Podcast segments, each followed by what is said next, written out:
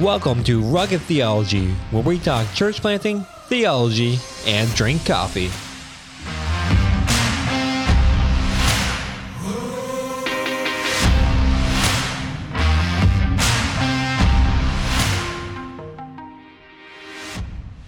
Welcome to Rugged Theology. I am your host, as usual, Adam Diamond. And today we have a special guest that we actually met at uh, T4G this past year. They had a booth next to us, and they're kind of doing the same thing that Mile One Mission is doing, except down in Baltimore. So I figured, hey, why not reach out to these guys um, and let you, our listeners, hear about what else is happening across um, our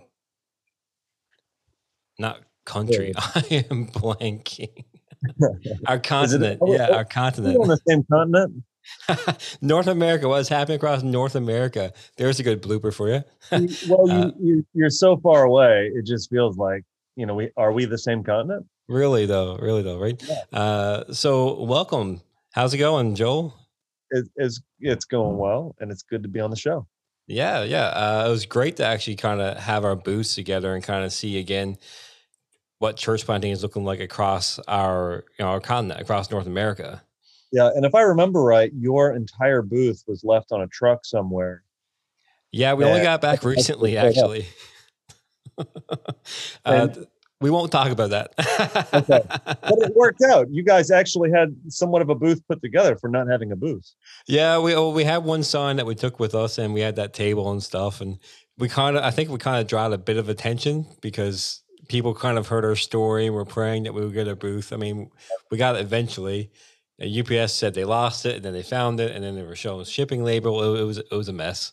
Well, you have such dynamic personalities. You don't need a booth. You just you just stand there and. That's the accent. That. I think. I think it's mostly the accent. That's, that's it. All right, Joel. Uh, so why don't you just tell us a bit about yourself, um, where you're from, what you're doing, you know, family, that typical stuff, uh, and then you can tell us a bit about uh, One Hope and what you're doing there. Sure. So I'm from Akron, Ohio, originally, and uh, I met my wife in uh, college in Florida. Her name is Jess. Uh, we got married shortly after I graduated from college and uh, uh, sort of sort of fell into Bible college. Really, I was chasing chasing her. I met her and went to went to school where she was going, and the rest is history. And at some point, felt fell in love with the idea of the Bible and preaching and ministry. Okay, as well as sort of this hard places kind of concept. You know, like I, early on, even early on in my life, I just had had this heart for the broken, and I think part of that too is is uh, uh, growing up, you know, we we had a lot of financial hardships growing up, and so mm-hmm. I places sensitivity, I think, for those that struggle, but then also those that are just neglected in gospel ministry. So all that to say, I uh, ended up in ministry and moved to the great state of Maryland, uh, where I currently am. Been here uh, in the state for going on 20 years. Oh wow! And I've been in Baltimore City for uh, 14 uh, is that right 14 years since 2008 okay we planted a church um, uh, called the garden church from 2008 until about 2012 was uh, core group development just kind of get, getting the uh, the foundation for a church we covenanted together in 2012 as a new church and uh, been serving here in baltimore ever since right on um, so was there anything special with Baltimore that you know, like you wanted to plant a church there, or was it you just found yourself there, saw a need? How, how did that come about for the Garden Church? I uh, was was about an outside. I'm sorry, about an hour outside of Baltimore, serving as a youth pastor, and I think it was, man, it was just kind of this gradual sort of thing that that developed. Um, mm-hmm. Being outside of the city over time, I fell in love with the city. I was doing a lot of, uh, uh, uh, of work in Baltimore. I was bringing my youth into the city. I was doing some youth development ministry here. And I also had this sort of desire to plant a church. And at some point, I put two and two together. I'd like to plant a church, see a new congregation formed. I have a heart for tough sort of communities, Baltimore City. And I just brought all that together and mm. uh, very gradual but man, the need here was so tremendous. I mean, like you look across our city, and it's just it's a lot of churches, there's a lot of church buildings, but the gospel is, has been lost in so many of them. And you combine that with uh, the, uh, the, the the poverty. I mean, we've got uh, 60% of our neighborhood is under poverty. Uh, I think 80, 80 or 90% of the kids are in single parent homes. Wow. I mean, the, yeah, statistics are pretty alarming. Half the kids graduate from high school in our neighborhood. And so you put all that together and it creates this environment where uh, people are really kind of overlooking the these communities in healthy church planting and sort of the best of gospel work you know and Mhm. uh, we want to serve the poor but so often we we don't make disciples of the poor and Yeah. so that was that was our drive That's really good, man. Uh, so why don't you tell us a bit about like what One Hope is and how did you get the idea to start it? Yeah so one hope is a ministry of the garden church very very similar to you guys Mhm. um, and uh, we in 2016 uh, we raised some money to bring on uh, an additional staff person and that's really how it began Okay. so it began with uh, me raising some money to bring on a young lady named stephanie and uh, and that was birthed out of this this need to just like I just needed help. And Stephanie was this counselor and trained in sort of people skills, and and so I brought her her into the mix to really help me uh, uh, think through some of the I don't know the social development side of discipleship, if that makes sense, counseling and conflict resolution and jobs, and as we were doing that I combined that with this other desire that I had to plant churches.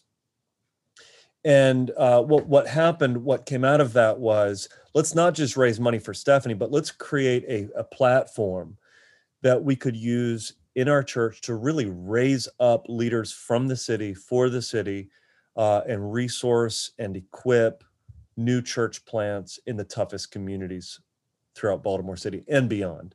Mhm. Uh, so it was around 2016 that that began. Also, um, like you guys, uh, we learned a lot from 20 schemes. yeah, Uh, During that process, man, I sat down with uh, Matthew from 20 schemes and uh, ended up uh, hanging out with them in Scotland for uh, a couple trips. And, and Okay. so that was also very formative. They were very formative and helped us shape through, uh, shape and think through how we're going about some of the work and some of the the, the logistics. Yeah, no, that, that's that's really cool, man. And uh, I've come to appreciate 20 schemes so much. I mean, to be honest, when I started with Mile Mission, I had no idea who they were. Um, I actually came from a uh, Pentecostal background. Um, so I was a pastor there with Pentecostal Assembly. So closest to you would be Assemblies of God. Um, so that's that's my background, and uh, you know we can probably chat later about my whole journey to where I am now. That's a story in in and of itself. You- you can Uh, but coming to see that model, um, how they're working to you know even raise up indigenous planters and target those neighborhoods. Um, I saw a post recently. So we we're having one of the biggest forest fires now in our province, back uh, more central part of the island, when I'm where I'm from right now. Um, and people are saying, "Oh, we're, we're praying for Grand Falls, pray, praying for Grand Falls, but it's, it's Grand Falls, Windsor is two towns that are amalgamated." And so someone posts on, "Oh, I feel like Windsor is being left out. We're here too." but it just goes to show those strong ties to communities and why these neighborhood churches work because you know you identify with your community. Um, so what kind of what kind of neighborhoods are, are you targeting? Like, do they have specific names? Like, what, what does that look like down in Baltimore? Yeah, So we are in the Upton neighborhood of Baltimore, Upton Druid Heights. Um, we are currently targeting a neighborhood called Sandtown, Okay, another neighborhood, uh, Ellwood Park. There's a couple different areas that we're looking at uh, over on the east side. One of those neighborhoods is only a mile from us. Uh, we have one of our elders that's already living in that neighborhood. Uh, he renovated a house uh, as, as a community center there. Uh, his name is Mike. His wife is Becca. They're doing just amazing work already in that neighborhood, and so we're looking to uh, plant a church with Mike in that neighborhood. And why why plant a church only a mile away? And it's because Baltimore is a neighborhood based city. we have about uh, 10,000 people that live in our neighborhood specifically. And you cross over into the Sandtown neighborhood just a mile away, and you got another 13. I don't know how many are exactly there, but another 13, 15,000 people or so. So, uh, uh, anyway, that's one. The other one is East Baltimore, about three miles from us. Okay. Uh, Yeah. it's another one of our elders named Andrew, who's who's looking to potentially plant there, and he already lives there as well with his with his wife. Yeah, I feel you there. I mean, but uh, only a mile away. I mean, I'm I'm our church planter for downtown. Uh, you know, we're just close to you know almost ten thousand people in our downtown core. Um, no real local evangelical church. There's some around, but they're more destination churches. So I'm trying to work with them for the area as we're there, and we- we're building a good relationship so far. Uh, but literally, we have a street that divides from what we call like basically downtown proper, and then from that street up, there's a small little circle called Buckmaster Circle.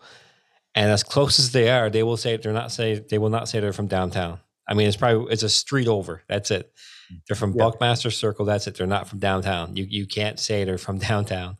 So I absolutely feel you on that. Like that's and it just makes sense. People identify with that, right? They use it to our advantage.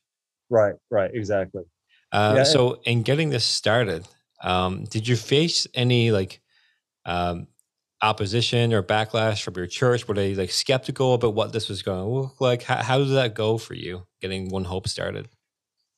You know, it's been interesting. First of all, no backlash, no skepticism. Our church is, has always been just so amazing, incredible people that are supportive and they want to see the city reach. They want to plant churches. So, um, the what's been interesting actually in our church though has been uh, the confusion that we we began with ourselves. You know, like I said, we started One Hope primarily focusing on raising support for um, for Stephanie.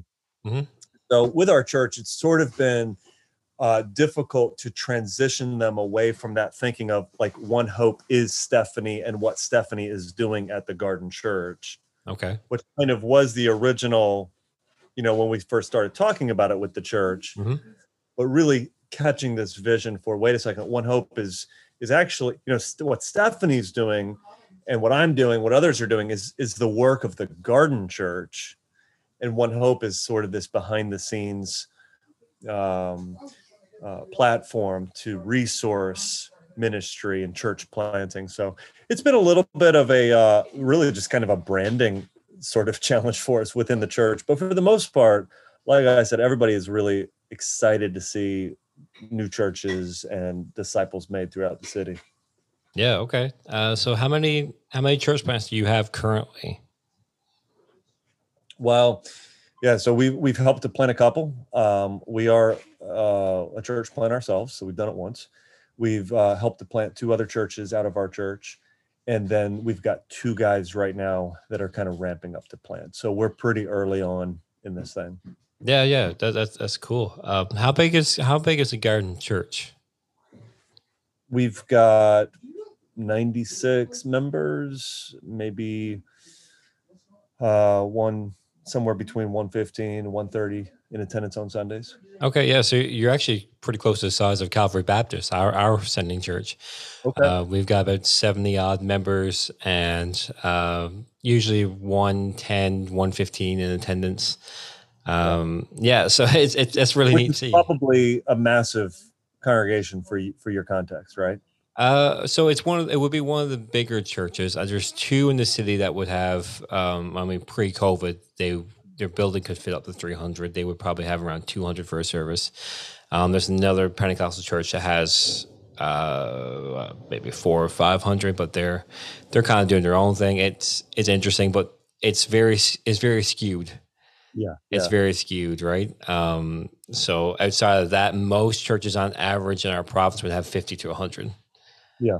On average, Similar right? to Baltimore, we we of course have a couple of you know really big churches like any large city is going to have, but for the most part, um, you hit 100 people in Baltimore, and it's it's a pretty good sized congregation.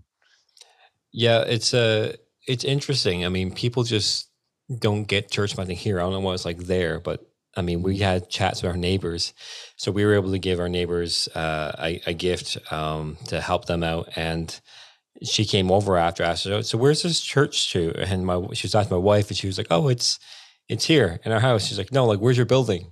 It's like mm. well, we meet here. She's like, "No, you need to have a building." Like she couldn't she couldn't fathom like you know you got to have your, your your steeple, your pews, all that stuff. Uh, you know, traditional Catholic woman um, just couldn't yeah. gather like how. What do you mean you have a church in your house?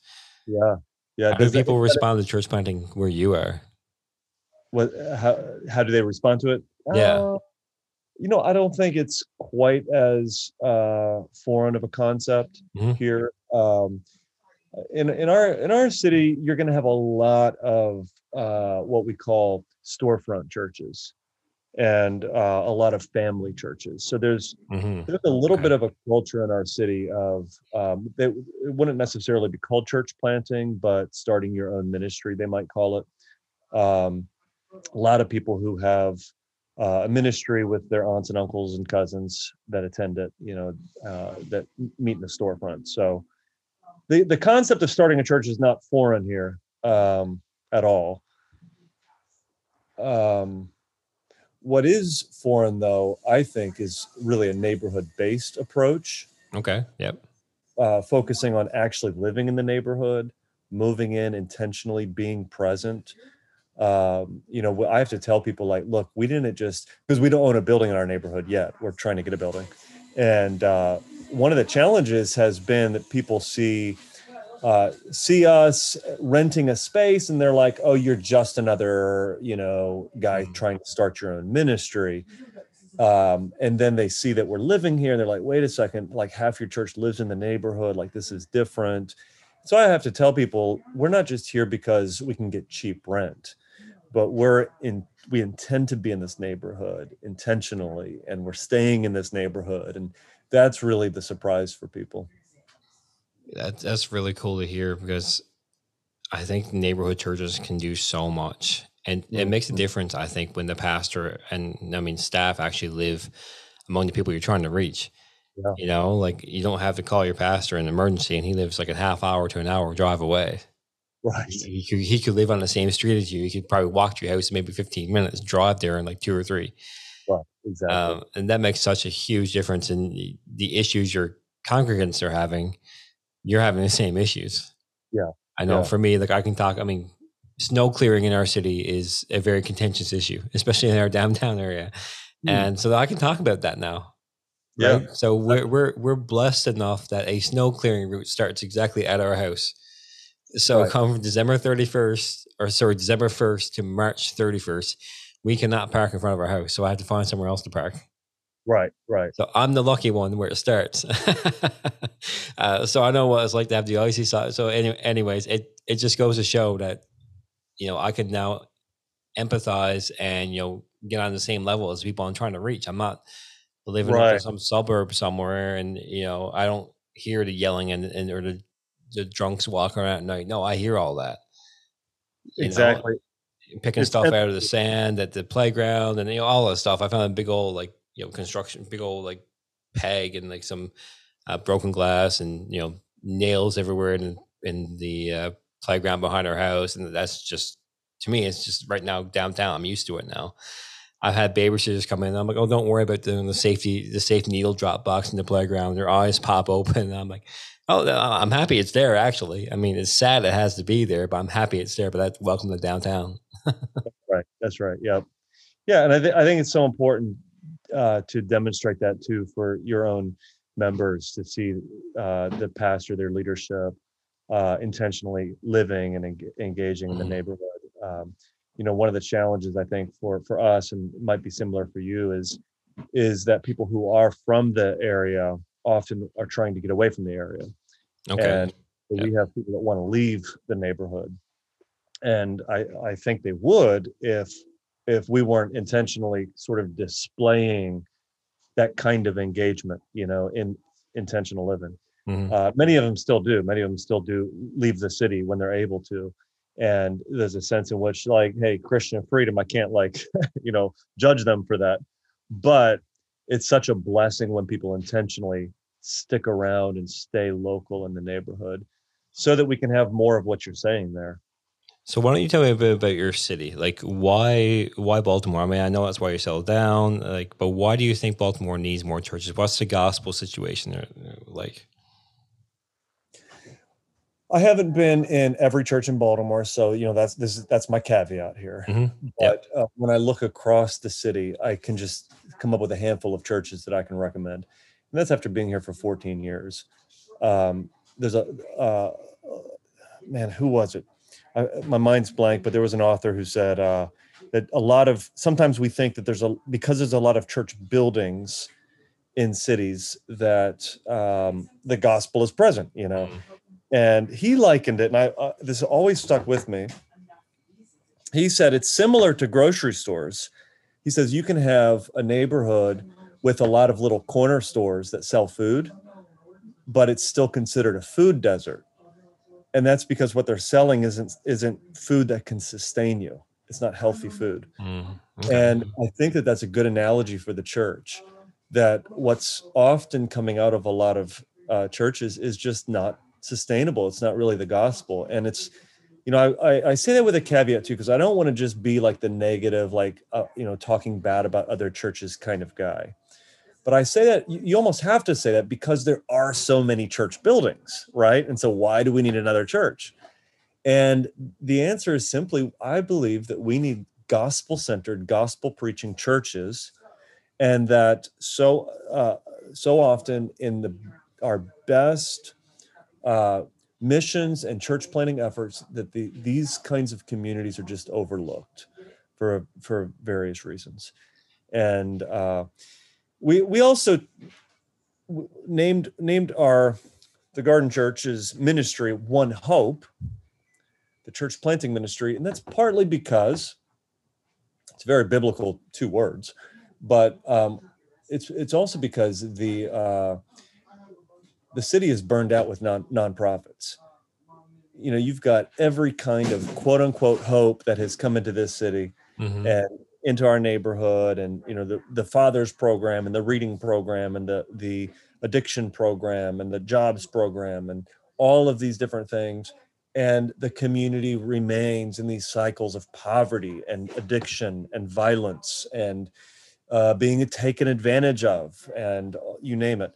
And so what we are promoting is that there is one hope of the gospel jesus jesus christ.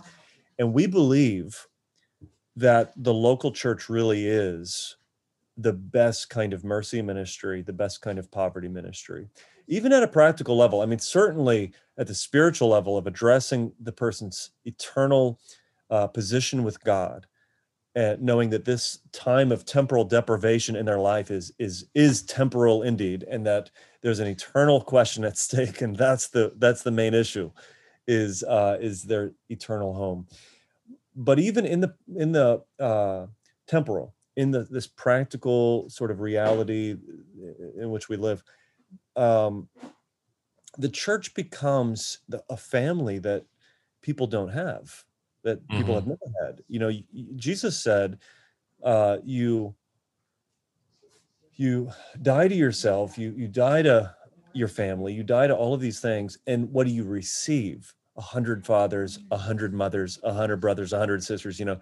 And I think part of what he's saying there is is what we've experienced here, and that is that people really do have a network. They have a family. They've got mentors. They've got all these uh, folks that are just demonstrating and displaying a different kind of life. And so when we when we understand, rightly understand what the church is, when we demonstrate healthy uh, uh church uh, membership and uh, belonging and what it means to belong to the local church, it really creates this countercultural reality mm-hmm. that people can enter into. And it's life changing. It really is. It changes the whole trajectory of of their life and their family's life. I'm right there with you, man. Um, so it sounds like you think local churches, by planting local neighborhood churches, that's the best thing that you can do to help your city. It is. I, I don't know if I always believed that when I first started, to be honest. but the more I've done it, the more I believe it. I really think that that's true. Yeah, it, it does something to you. I think when you mm. see what can happen when you have a local body of believers in a neighborhood. Um, I did a preaching illustration once, and this was a number of years ago um, when I was talking about, you know, basically being active in your everyday life, right? Uh, you know, making use of everyday moments to disciple people, uh, spread the gospel, evangelism, that kind of stuff. So I had people gather, turn all the lights off the church, I had people gather in the center with flashlights, right? So I was like, here, here we are as a church. You know, if we all stick together, and I'm like, this is how much light we get. But then if you spread everyone out through the room, all of a sudden the room's almost lit up because everyone's spread out. And I think that also applies to church planting, right? You know, what's better to have that one big mega church um, where everyone's coming around, or to have you know five churches of five, five, ten churches of local people, like you know, fifty to hundred people per church, impacting that neighborhood, that part of the city. I mean, mm-hmm. that to me, that seems like such a more strategic and um, honoring God honoring way to use our resources yeah. uh, to meet people where they are, and, instead of basically expecting them to come to where we want them to be. You know, right. we go we go to where they are, ministered in their context. Yeah, yeah, you're right. You know, I've I've have always said, and I really believe this, that I, w- I would love to have a mega church. Like I would love to see 2,000 people from our neighborhood come to know Christ. Oh, absolutely. Yeah. And have to rent out the, you know, some hall or, you know, um, the reality is, is that that's, well, I'm not seeing 2000 people in our neighborhood come to Christ. Mm-hmm. you know, I'm seeing a handful. And, uh, and, and so if we can just keep creating these handfuls of believers throughout the uh, different parts of the city, as opposed to believing that we have to constantly bring them all together into one location, mm-hmm. um, you know, to keep the size, to keep whatever going, uh, to to send them out into these neighborhood-based churches, as you're talking about, then uh, I think I think you're exactly right. You know, it's not about the size, but it's about the neighborhood impact. You know if we could have a, a 2000 member church in every neighborhood wonderful. Uh, but if we can also have a 20 member church or 200 member church in each neighborhood that's also great. Right and there are people that honestly you would not have reached if you weren't in that neighborhood some people just won't leave right right All right. Uh, so before we clear this up, why don't you let us know like what your biggest need is and you know prayer requests right now? Like how can we pray for you?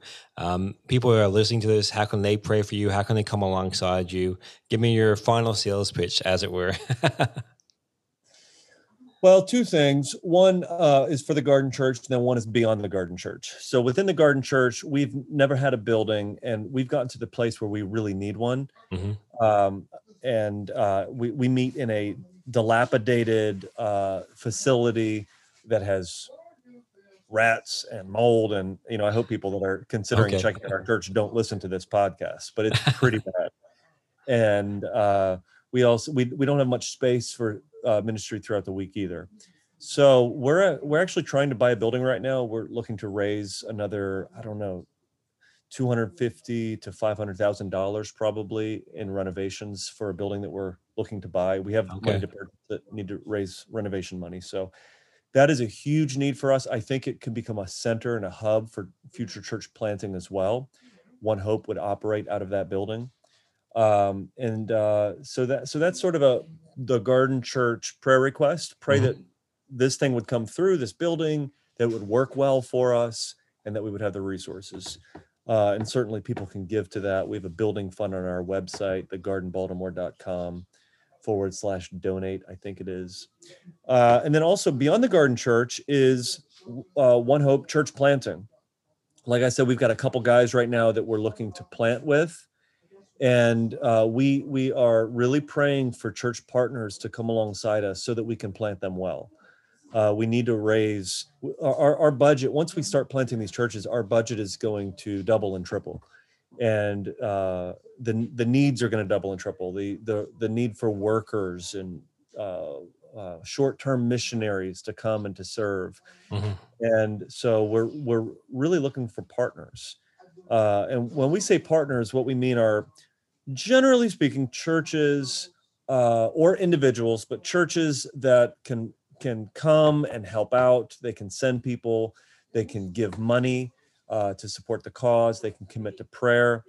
But then also individuals. Uh, some of our most powerful partners are actually individuals that just care about this and get behind it at an individual level.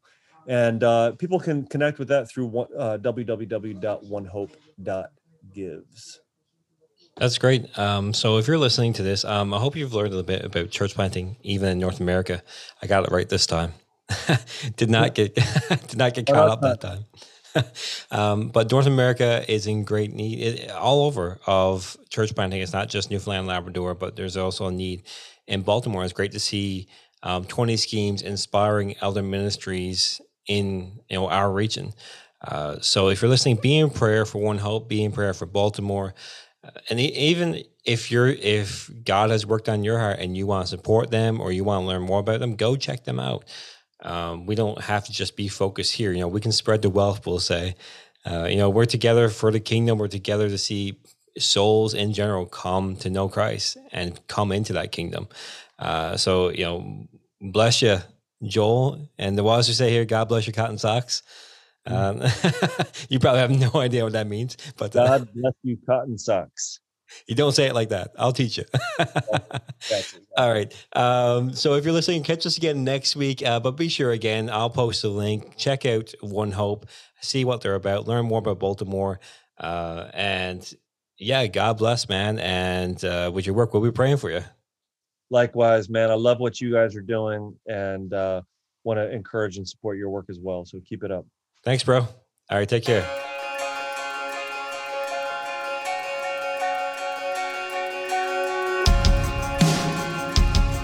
You've been listening to Rugged Theology. Rugged Theology is brought to you by Mile One Mission.